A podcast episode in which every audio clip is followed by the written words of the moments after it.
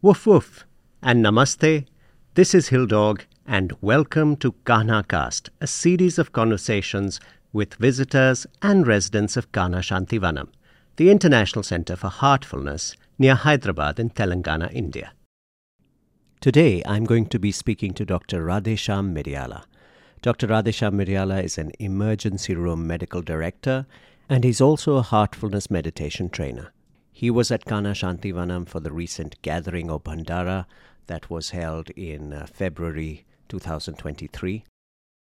For those of you who don't know, heartfulness is a meditation technique that is offered for free by volunteer trainers around the world.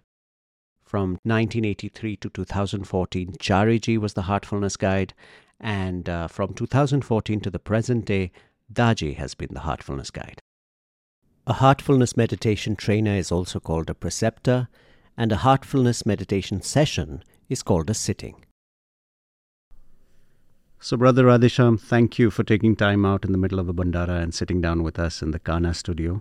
Thank you. It's my pleasure. And uh, it's it's amazing that I know very little about you, brother. But my introduction to you was through a video where you spoke about wellness and you spoke about having the right habits and cultivating a routine and and you ended the video with uh, taking a drag out of a big fat cigar. I love that video. I thought it was so funny. yeah, it, it, was just a, it was just a little gag I did for my friends. So it was really yeah. nice. But uh, so you strike me as somebody who enjoys having a lot of fun. I, I, I have a lot of fun. yes, that's true. I get accused of that a lot. but uh, professionally, brother, you're a, an MD. You're, yes. Uh, uh, tell us a little bit about you, uh, what you do. Uh, so I'm a, uh, I'm an emergency medicine doctor. Mm-hmm. so back home, which is in Houston, Texas, I'm the medical director of a emergency room. Um, so this is where I do most of my work. Um, you know, I work about eight to 10 24 hour shifts there. And then I help, uh, you know, manage the, the ER. Wow. Uh, on top of that, you know, I'm married, uh, uh to my wife, who's also a pediatrician and a, a preceptor. Uh, we have two kids and, you know, we have lots of other shenanigans that we get into. So, but you're in the ER. So, the ER is a high stress place. I mean, uh, I guess you do need a sense of humor to keep your sanity in a way. Yes, yes, yeah, yeah. ER uh, people who work in the ER have a fantastic sense of humor. yeah, it's it it can be a little dark. I'm sure. Yeah. I'm sure. Yeah. How accurate are the TV series that show ER? I mean, there was the TV series with that name. Yes. Uh, you know, uh, the, there's been a study that shows that uh, that in in TV, a lot of people their lives saved dramatically, which doesn't always happen in real life like that. You know, so they they tend to have a lot more saves. Wow. But it's more dramatic and.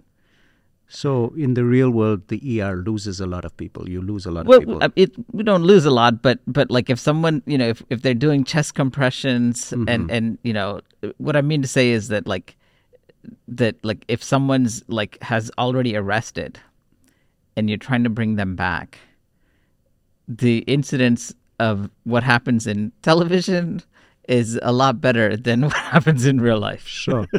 Sure. Yeah. And uh, how did you start in medicine? Was it something that you always wanted to do or? Yes uh, it was all it was something that i always wanted to do. Yeah. Is it in the family? Have people been no doctors? no no. I'm i'm the first one um I, yeah, I'm the, I'm the first one to to get into medicine. And yeah. And it was something that you were aligned to right from uh, your school days. You wanted to, you knew you wanted to be in medicine. Yeah. So you know, in in America, like here, people go into medicine straight out of high school. Uh, sure. In America, people get a college degree, mm-hmm. and then so then medicine is a postgraduate, uh, you know, education. Uh, so I actually did a, a degree in chemical engineering. Oh wow! Yeah. So uh, in my third year, I got a job at a chemical plant. And uh, I worked at the chemical plant. You know, it was a summer intern job. Um, and, and, you know, basically it's just a, a big refinery. Uh, and, and, you know, at the end of it, I was like, there's no way I could work for the man, you know, making plastic and pollution. so, so, but I always was going to go into medicine. I was thinking I'll work as an engineer for a few years. You know, we had some financial issues, uh, so I thought, you know, I'd get the family out of, you know, poverty and, and work for a few years and then go into medicine. But you know, our by by the time of that job, our situation had changed a little bit, so I was able to like steer direction sooner, and then I just started to like change my direction to go into medicine. But I had gotten so much of my degree, so I just finished that degree and, and went into medicine. Sure.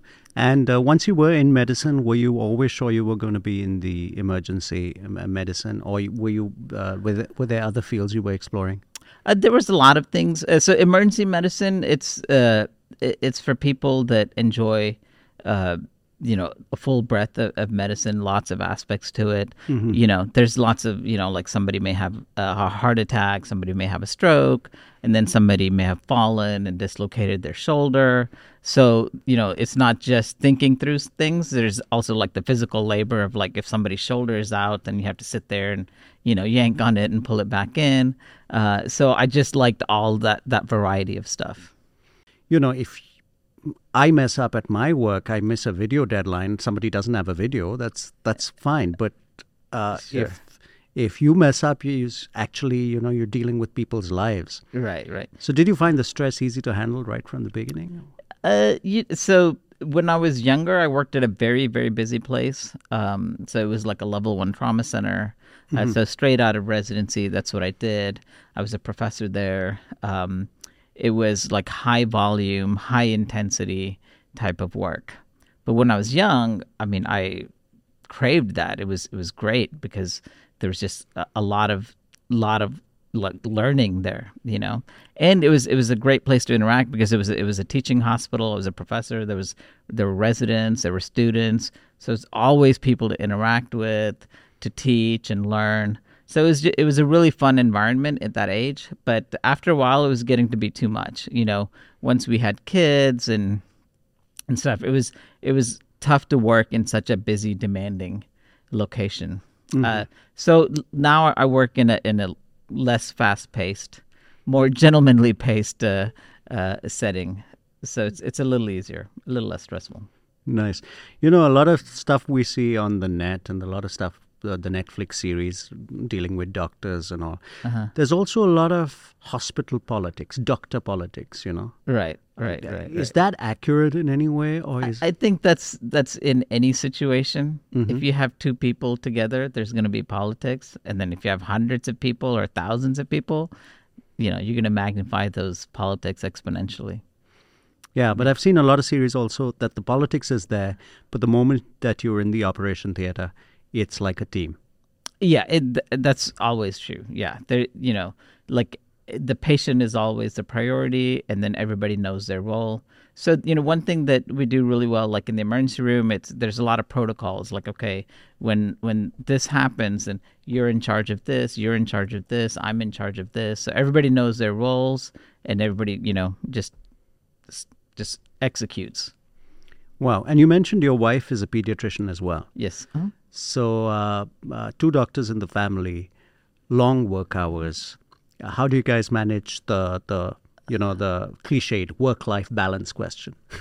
yeah, it's, it's, I've lucked into a pretty good situation. I, so, like, uh, the, uh, I don't, I don't just work as an ER doctor, I, I manage the ER um, and there's other responsibilities, and and a lot of it is just we've just, just set up great processes.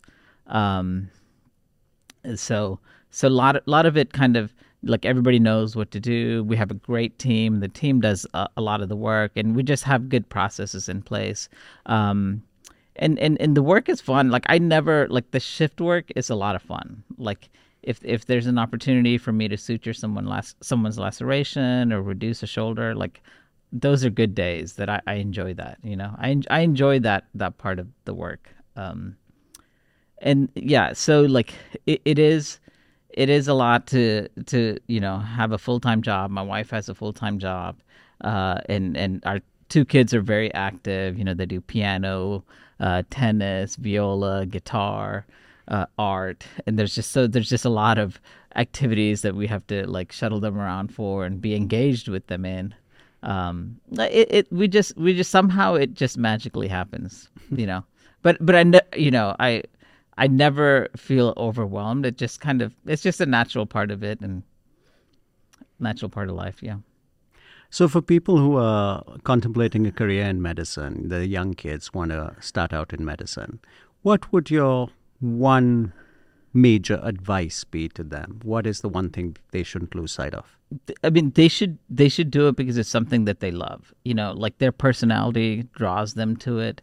If they're driven by money, if they're um, you, you know, if if it's if it's money or power or status and that's not really the the right motivation. Like if th- then you'll burn out and you won't be satisfied with the job because it can be brutal. It can be brutal. Like i'm giving you a rose colored lens version of it. It can be a brutal brutal uh, workplace you know? So if you don't have the right attitude if you don't have you know uh, the the p- right purpose you Mm. know if it if it's not something that is giving your life purpose then it'll be it'll be a tough thing to to get into. Mm, like you mentioned, you you enjoy suturing Right. someone's or Yeah. putting their shoulder back in, Right, right. and stuff like that. Uh, but if that starts looking like a chore to you, that would be difficult, right? Yes, right, right. So uh, I wanted to ask you also, brother, what is? How did you uh, get into heartfulness? Where does your heartfulness story start? I was wondering when you were going to get to that. so okay. Um, I mean, you know, when I was young, uh, like in my teenage years, it, it was it was a curiosity. Like spirituality was a curiosity of mine. Like you know, so I read a lot of I read the Ramayana, the you know the Mahabharata. I read a lot of Buddhist texts. I read a lot of. so you grew texts. up in Houston? I yeah. So I went to America when I was seven. Wow. Yeah. So I grew, before I'm, that? I'm more American than I am Indian. I mean, I, I'm Oh, sure that's okay. pretty obvious. yes, yes, yes. but where were you in India before? Uh, he- here, uh, Hyderabad. uh, well, close to here, Warangal. It's a few hours yes, away. yes, yes. Yeah. Sure. So I grew up here, uh, and then when I was seven, I left. Mm-hmm. Uh, I grew so, and then uh, you know, it was it was a it, it wasn't really a tough transition Mm-hmm. because I was young and it was easy to you know get into the language. And, and it was it was a really a great great place to grow up. And there were a lot of Indian people so I, it was it was a place where I got the best of both worlds you know? Nice. there yeah. And you were saying you were reading the Ramayana. so yeah. So then uh, how I got into to this this gig um, uh, yeah so you know I- it was it was a curiosity of mine. I read lots of lots of texts and stuff and then one you know so the during college and this is before the internet before anything there you know there were libraries that you had to like go to to find books so when i was a chemical engineering student like i mean we had like a six story library and you had to walk aisle after aisle to you know find certain books so um you know i was walking through the aisles looking for something specific and and and you you you may not believe the story, but the story is true. There was a book that was slightly ajar that caught my attention. You know, it was like slightly out of place. So I picked it up. It was a book of poems by Kabir. Okay. So I I picked up the book. I started reading one poem, then I read another poem, then I read the, another poem. I stood there without moving, you know, without taking the book back to my desk. I stood there and read the whole poem, and I was really, really energized by it. So there's there's you know one a lot of people read the poetry and, and find some beauty in it, you know, and and there's definitely that. What what what struck me was there's something that he's trying to tell us that he can't really put into words. He had some experience. You know, he had some experience that probably very few people in this world have had. And he's trying his darndest to put it into words, and it's just coming out as like a garden of flowers in your heart. But that's not what he's trying to, that's not what he experienced. But that's mm-hmm. the best that he could do. So then that really struck me as like, okay, this is something that, you know, I'm going to try to look into. Now, I mentioned, you know, our, our financial I problems want, growing up. I want what he's having. Yeah, yeah, I want, yeah, yeah, exactly, exactly. So you know, I, I mentioned our, our financial issues growing up, and uh, so like I, and and you couldn't Google something back then. So I'm trying to I'm trying to get the you know set this up. I pulled out a phone book. You know, I looked up like under yoga or meditation, and I, you know, I got like certain things, and I wrote down some names and numbers. So first uh, group I call is transcendental meditation. You know, they're like, oh yeah, yeah, we'd love to have you. It's three thousand bucks. so I hung up the phone. Okay. Then I call, there was one yoga studio in Houston back back then. Wow. So I called them up. You know, and they were like, oh yeah, come. You know, we'd love to have you. It's like hundred bucks a month. You know, I didn't have two nickels to rub together, so like the, none of that was going to be possible. I, I, you know, I went down a, a, few other calls and like nothing was was going to work out. Um, there was one that was kind of like it was like the the 4-H club. is like the happy, holy, healthy something. Uh, it just sounded like a weird cultish thing. I was like, never mind. Sorry, I called wrong number. Maybe we can Google it now. Yeah. what is the 4-H club? So, uh, so then you know, then I kind of forgot about it, and somehow someone told me about this thing.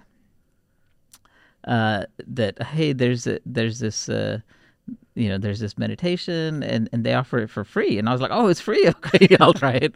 You know, so back then there was there was one preceptor in Houston. Um, uh, his his name is Kalpesh. Uh, so he gave me my introductory sittings. You know, so I went there. Um, you know, I, he he was a single guy. Um, I went to his apartment. I took my first sitting. Um, I really didn't feel anything. Mm. Okay. I took my second sitting. I was like, ah, I didn't really didn't feel anything. Okay. Then I took my third sitting, and then at the end, there's definitely something that I couldn't put into words really, but I felt something like some some vibration, some current coming into me, and I was like, oh, that's that's different. That's mm. not in any of the other things, mm. you know. So so you know, but I, w- I was still fairly young when I started. Um, and and I grew up in America, which I mentioned. So you know, I did. I, I, was not that sincere when I first started. Like, sure, sure. I would. How how old were you? Uh, like I was like 18, 19 when I oh, started. Okay. You know, when I took my first hmm. sittings. Um, but like, like I would th- I would party on Friday night, Saturday night, and then you know maybe go to satsang on Sunday, and that to me was like balanced living or something. You know. yeah. So, so yeah, so that's that's how I got into it. I was kind of in and out of it. You know, sometimes I would I would be a little sincere and try to read some literature, and sometimes you know I'd fall off. But but I always kept it there. Mm-hmm. You know, like it. W- I was always tethered to it, whether it was a long leash or a short leash. I was tethered to it. You know, so so it was. You know, it would. I probably tempered some aspects of my life a, a little bit. You know. Um, that sounds very interesting. That's very yeah. intriguing. You know, you're, yeah. you're uh, baiting me with that tempering some aspects. You're just like, uh, it's okay, brother. We can always edit stuff out. yeah, yeah, yeah, yeah, yeah. Um, so, so that, so if if you want me to continue, so how I got like serious. So, you know, I um, I I had. Uh, I had finished, uh, you know, my residency. I got a job. I got married. I paid off my debts. I was in a decent position, you know. So I had a salary with the with the university. Uh, my wife was a doctor, and so there there came at a point in my life where I was like, okay, look, I've hit these check marks. You know, I've checked off these boxes. Now, like, which direction am I going to focus the energy, you know, of my life? So I, I looked through think like, okay, if I want to be like a published physician and and and move up and become like so I would okay, this is what I would do. This these are things I would have to do, and I knew the end goal of like I knew what would be at the end of that. Okay, if I focused on making money, like this is how it'd be. Like I'd, you know, these are things I would have to do, and and I, you knew what would be at the end of that. Okay, so you know, I was like, okay, what if I finally gave this heartfulness thing like its due respect? Like, what if I was sincere? Like, what is at the end of that? And I didn't know what the answer was, mm-hmm. you know? So then I was like, that's what I'm going to do for now. So, so, you know, then I started being a little more sincere. And then I got a calling to go to India. Okay. Now, you know, it, it, the mission, you know, has has a guru, has a master. I told my wife. I was like, look, I'm going to go to India. I'm going to check out this meditation thing. I'm going to go hang out at the ashram for a week. But I promise you, I'm not going to get into this master stuff. I'm not going to do this guru business. You know, I'm just going to go hang out. So you're Uh, wary of uh, Right, right, right. Any and uh, you know, it was like I just I just thought it was weird. I didn't grow up in India. Like in India, it's okay. Like Yeah, yeah, everyone sure. has a guru, but but there it's not. It's not. Some people have many accepted. gurus. Right. Yeah. So I came, and uh, you know, then they they asked if I wanted to be a preceptor. I thought they got the wrong idea, the wrong guy. I was like, I haven't read any of the books. I, you know, uh, I had to temper some of my other habits. I was like, I don't think they're thinking about me. But then, the, you know, it was like, no, like Chariji wants to, you know, make you a preceptor. So, um, so I, you know, like I start taking sittings, and then, then you know, the final sitting happens with Chariji, and it's just this incredible experience that, again, I couldn't put into words and whatnot, you know, um, and then, and then, you know, so I, I, I go home and I'm like, hey, I'm a preceptor now, and and you know, and of course it changes. Like you're, you're like. You know, my wife didn't recognize who I was, and you're like, so like, hey, I didn't sign up for this. You know, I married a guy who liked to party and, and stuff, and here you are talking about your guru and God, and Wow. Yeah. so yeah, yeah. Yeah, I can imagine. I mean, Yeah. um, the the change happened just that one trip, and The well, you know, I could feel the momentum building up Mm-hmm. in the background. Mhm. Uh, you know, if if I could, if you know, if I could put it in those words, I could feel it. But my, and and even even my wife knew something was going to happen. Uh, in the sense, like she, you know, she told me she had a dream, she had a dream that like I I died in an airplane crash or something. But metaphorically, like the guy she married kind of was not coming back. It was some other dude was going to show up. so how, how did she make her peace with this other dude who had shown up? Uh, yeah, it was it was a, it was a tough few years, you know.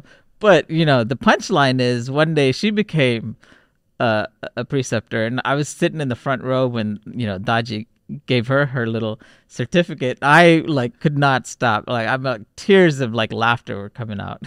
it was like So how uh, how did she come around? Was she practicing already? Was she? I mean, we were like we were just kind of casually in, you know, doing. It was you know, something you It was did. just casually. Yeah. Mm-hmm. You know, we weren't like committed. Um, and so you know, she would come along with me. And she's like, yeah, there's some, there's some. It does feel nice, but it wasn't something that we were gonna like go full steam ahead with. You know.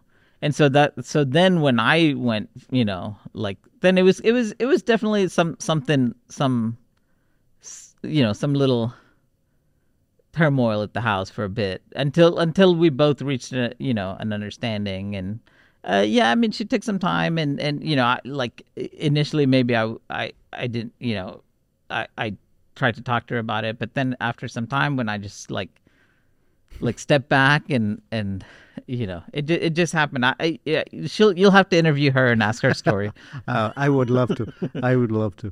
But what about people at work and your friends? How did they suddenly treat the new Radheshyam? Yeah, so it was like it was uh I was like it was my mid 30s, you know. So it was probably very difficult for them. They they couldn't understand, especially com- coming from, you know, the way we grew up in America.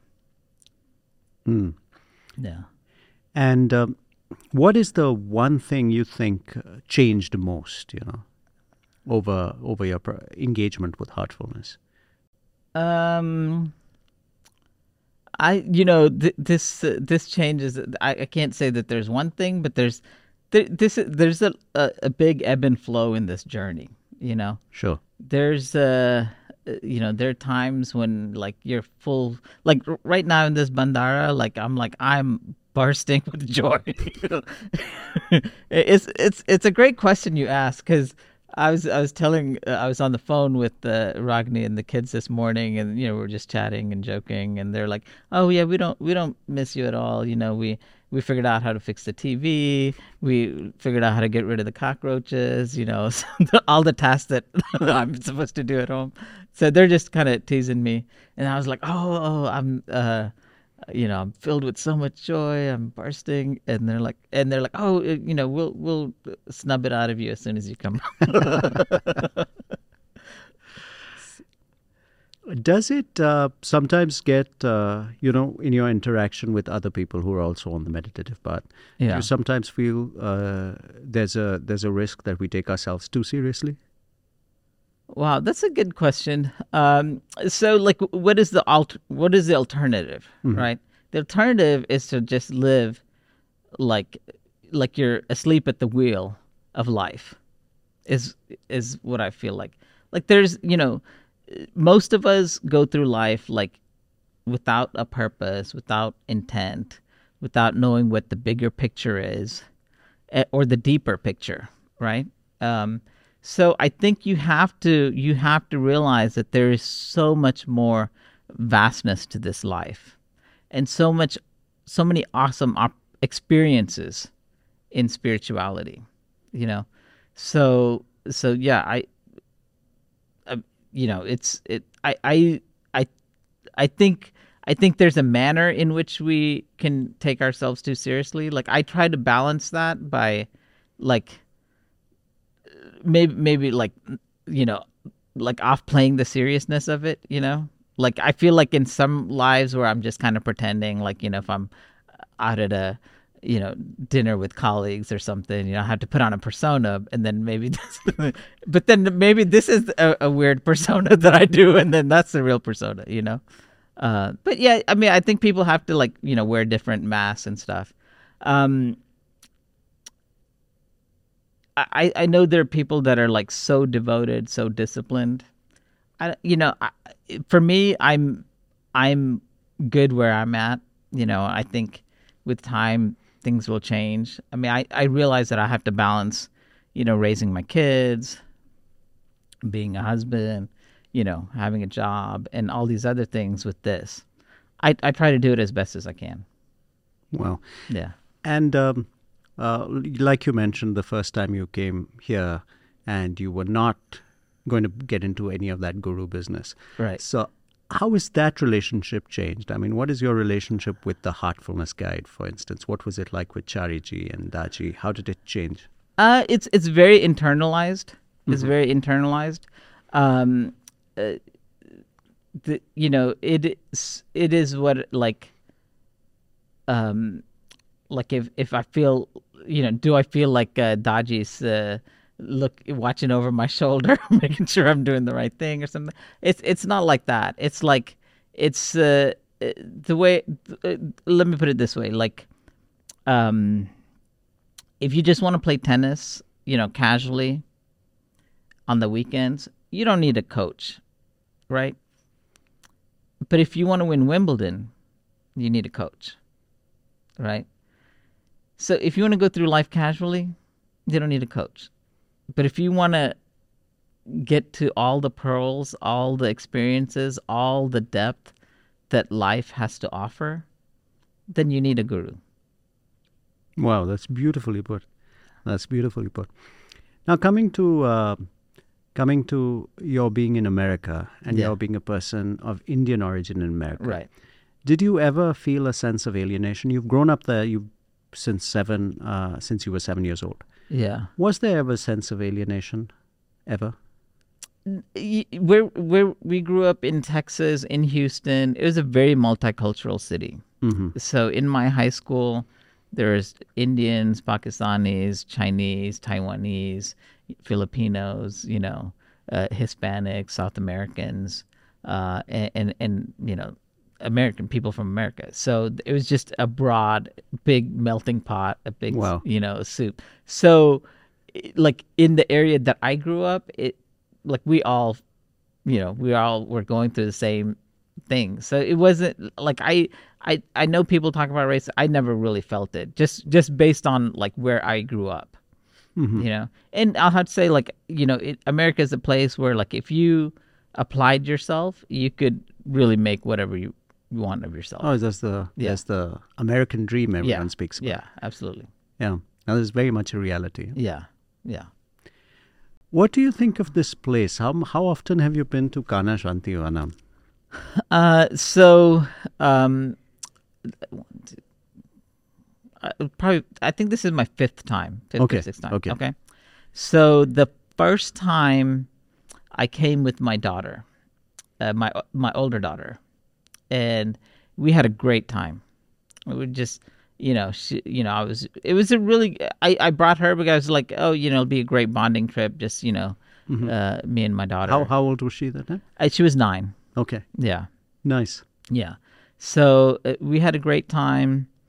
Then she went back and and she wanted to come back. She's the one that said, "Let's go back."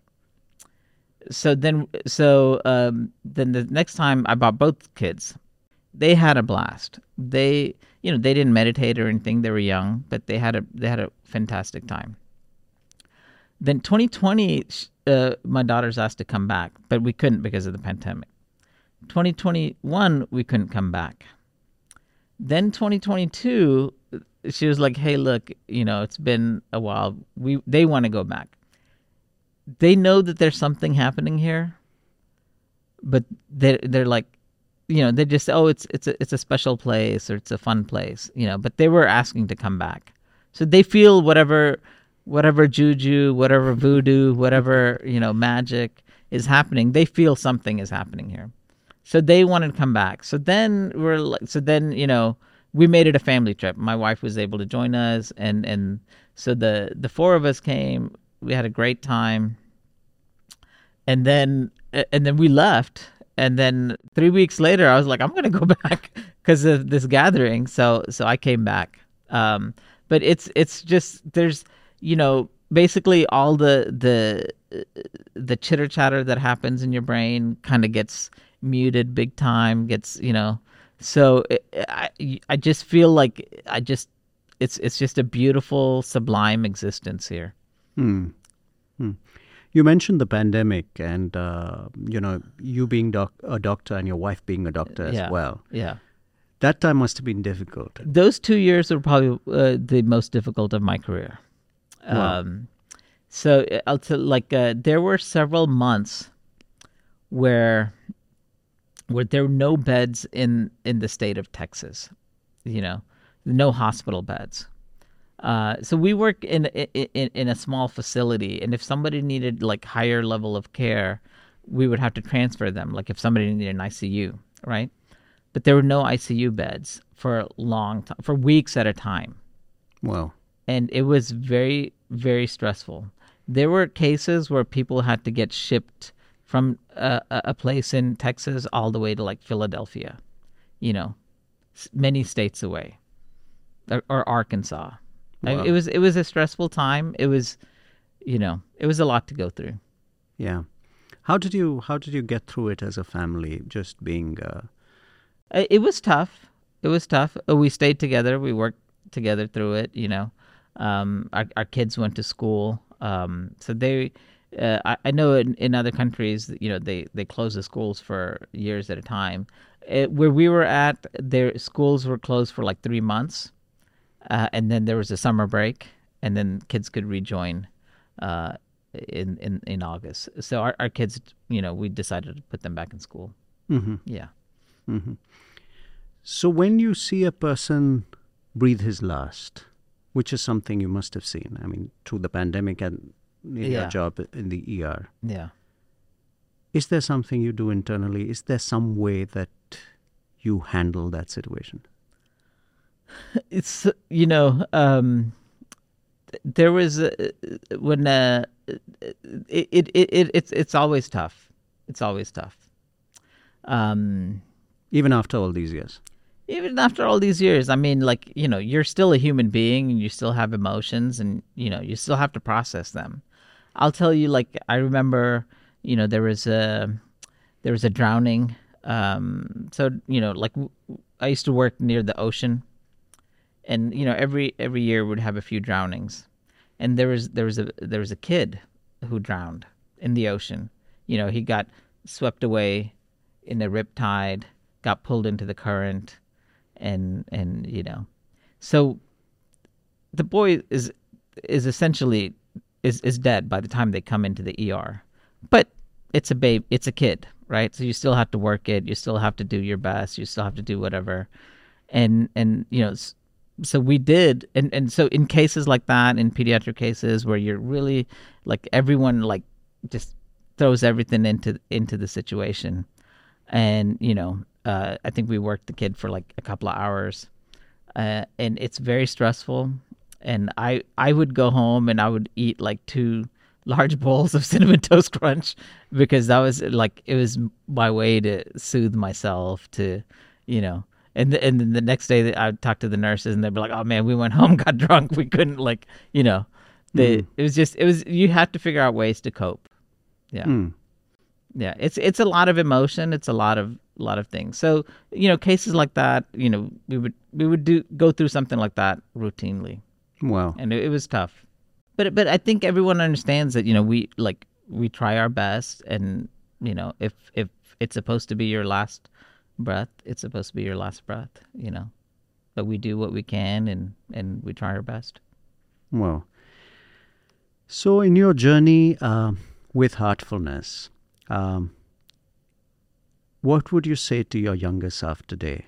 Uh, the guy who has just read the Kabir book in the library, standing in the library, probably getting dirty looks from the librarian saying, Why isn't he checking this out? Why is he just going to read the whole thing standing Yeah. there? Yeah, uh, what would you say to yourself? I would say, hey, it's all gonna work out fine. Don't stress about it. You know, it's all gonna work out great. And those Yeah. poems, did you ever revisit Kabir? Oh that? man, I, I used to keep uh, multiple poems like you know before smartphones. I'd I'd like have them folded and kept in my wallet. You know, like yeah, I the I love all those po- po- like Rumi. Um, yeah, I was a big fa- you know. Do you have all that any stuff. favorites that you quote? When my brain was sharp, I could quote a bunch of things. no, but you know what I was gonna try to do is like rework some of those poems like to like modern day, like you know, uh, like you know, there's the poem like you, um, uh, like you know, you don't have to go to the temple, you don't have to go here, you don't have to go there, you know. Um, yeah, I was I was thinking of trying to rework those into like a modern context. So it could resonate with Yeah, yeah, yeah, yeah. with people, say like Yeah. your kids' age. yeah, yeah, yeah, Sure, Yeah. sure. I mean, uh, that would be a great project yeah, to yeah. that would be a great project to work on. And uh, are you in any way, uh, after all this engagement with uh, life in a very intense way, because you're, Yeah. the AR room is, I think, the most intense situation anybody can put themselves in. Yeah, And then there is, of course, the meditation that you do, which is intense in its own way. yeah, yeah. Do you, uh, can you hazard a, a foray into what is the meaning of life? Wow. It's a light question. Uh, I mean, oh, come the- on. we've got the heavy stuff out of the way. I'm just going to ask you something like, what's the what's the meaning of life, uh, Radheshyam? What's the meaning? Yeah. Uh, s- look, um, the other day, you know, you know, there there's so many intense experiences you can have. Okay. Uh, the other day, uh, like every day here, I I didn't like feel any mosquitoes, and then uh, one night I got bit up by mosquitoes like all night long, and so so I I was like, oh, I'm gonna get some artillery for this. I'm gonna go go. and I he- I heard there's a department store, so you know we have morning meditation. It was a good meditation. I really enjoyed it. And after meditation, I talked to some people, and then I'm I'm walking uh, towards a department store. Just I'm you know that awning in between the canteen and the meditation hall. I'm walking there. I'm headed to the department store, and uh, I start like bawling tears. You know, like not like crying. Like I start ugly crying. You know, yeah. In America, they call it fugly crying. You know, it's like the F word, Yeah, ugly crying. We're in an ashram, so I didn't say it. Oh, this is a, this is a no curse zone. So so then I had to like leave and try to find like an empty chair, like in you know alone somewhere, and just finish my cry. And and while that was happening, I just felt like this intense, intense uh pressure coming down. Like I was like you know I, I couldn't like I couldn't handle it. You know it was I don't know if it's grace. I don't know if it's you know transmission. I don't know. I don't know, but it was it was intense. It was an intense. It was definitely something divine. Definitely something, you know, not of this, not coming from me, not my imagination, but definitely something somewhere was like, Working on you. yeah, Wow. it was intense. So you tell me what that is. So you know, I mean, there is, uh, there is, um, there definitely is something divine, right? Some some God, some something. There's definitely something divine. So if you can go through life, it, having that experience of the divine, and you know your material life, I mean, I, that's good enough for me. That's gonna be my, you know, Nice, nice. That's lovely. And uh, in your in your life as a heartfulness trainer, yeah. um, uh, what has been the most satisfying part of being a heartfulness trainer? Look, giving sittings is really satisfying. It's really it, it. I feel like I get more out of giving a sitting than you know, than whoever's on the receiving end. You know, uh, so yeah, uh, just uh, just being able to participate in that work, uh, you know, feeling. I don't know how it happens. You know, it, it, it, I'll tell you. I'll like during the pandemic, I was not able to give a lot of sittings. Like during the pandemic, I just kind of went to survival mode. Like I need to be able to eat, sleep, and and go through this thing. You know, so I I I didn't I and I was not even uh practicing regularly. You know, it was and, and it, it definitely I felt you know those two years that I was not regular, I could feel the void of not being regular in the practice, not giving sittings, and then like this year or or last year in in 2022, we were gonna. You know, and I was talking to some other preceptors. They're like, "Yeah, man, we haven't we haven't been giving sittings either. Like, we got busy with this and that." And I was like, "Yeah, man, like, I was like, "Hey, is the machine on? How's this work?" you know, I was I was nervous about like you know getting back into my first sitting, and I was like, uh, "Is this gonna work? Like, do you turn this on?" but but you know, I'm joking, but like I don't know how it works, but I know it works. Wow. You know, I don't know I don't know how it happens, I don't know where it comes from, but I know it's happening, and and it's it's it's it's it's a beautiful gift to be able to experience that. And uh, much of the community, heartfulness community in America, is comprised of people of Indian origin. Yeah. Um, because it's, of course, much easier to get into something like that because you have a background in, Right, right. You know, like you said, you grew up reading the Mahabharata and Right, the right, right. Ramayana and all of that. Right. Right. But do you see uh, more and more Western people, people who have grown up in America, have a background in America, also um, adopting this? Is it becoming easier to? Um, I, I think definitely heartfulness has made it easier. Um, you know, there's there's uh, so many uh, like sanstas that have a lot of dogmas, right? So heartfulness has has removed all those dogmas. Has you know, you never hear, uh, oh, don't eat meat, don't drink, don't do this, don't do that, don't do this, don't do that. You know, uh, you just hear, hey, try meditation, try cleaning, try this. These are things that you could try and see if it helps, you know. And and I remember Chariji um, gave this example. Hey, if I was going to give you directions somewhere, I wouldn't say, hey, don't turn left, don't go another 20 yards, you know, don't turn right, don't do this, you know. I would say, hey, yeah, go 10 feet this way, make a right here, and then go left. You know, that I would give you the directions. I wouldn't say don't, don't, don't, don't. Right. So, so all these dogmatic principles of like, you know, don't do this, don't do that, don't do this, don't do that, and you'll find God. I don't, I don't think people are, are gonna are gonna follow that. You know, I, I think the world has moved way past those